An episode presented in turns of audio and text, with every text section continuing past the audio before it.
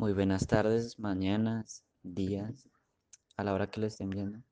Bueno, hoy hablaremos de las canciones infantiles de- desde el punto de vista de, de que marcaron muchas infancias en esas edades que tenían esas personas. Entonces, eh, ya que estas canciones son muy sencillas y muy fáciles de aprender, dado caso que son muy fáciles de aprender, entonces digo que hoy en día mucha gente se las puede todavía saber con solamente que se las pongan y ellos, hay probabilidad de que ellos se la sepan. Y mm, pues desde mi punto de vista, digo que es algo bello, ya que la mayoría de la gente cuando es pequeña les ponen esas rondas infantiles y se las aprenden.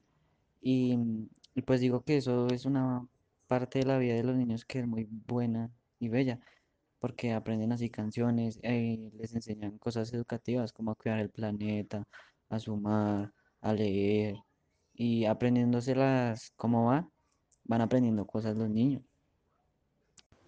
Bueno, aquí mi compañero Dylan va a hacer una presentación de otra canción infantil que es muy reconocida por toda la gente.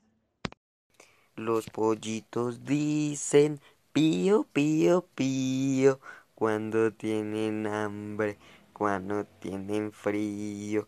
La gallina busca el maíz y el trigo, les da su comida y les presta abrigo.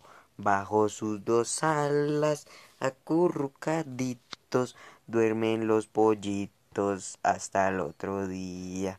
Cuando se levantan, dicen mamacita, tengo mucha hambre, dame lombricitas.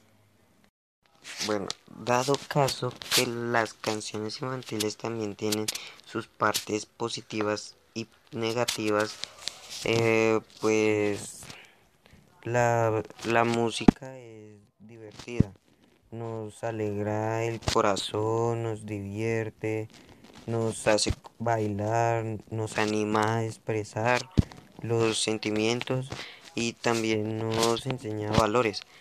Ahora bien, esas notas y esas canciones deben ser, digamos, de calidad y acordes a la edad de cada uno.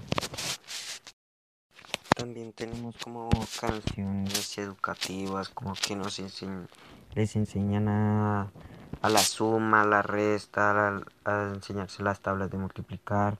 También tenemos como canciones de, de ya de, de diversión, como los pollitos dicen, la vaca Lola.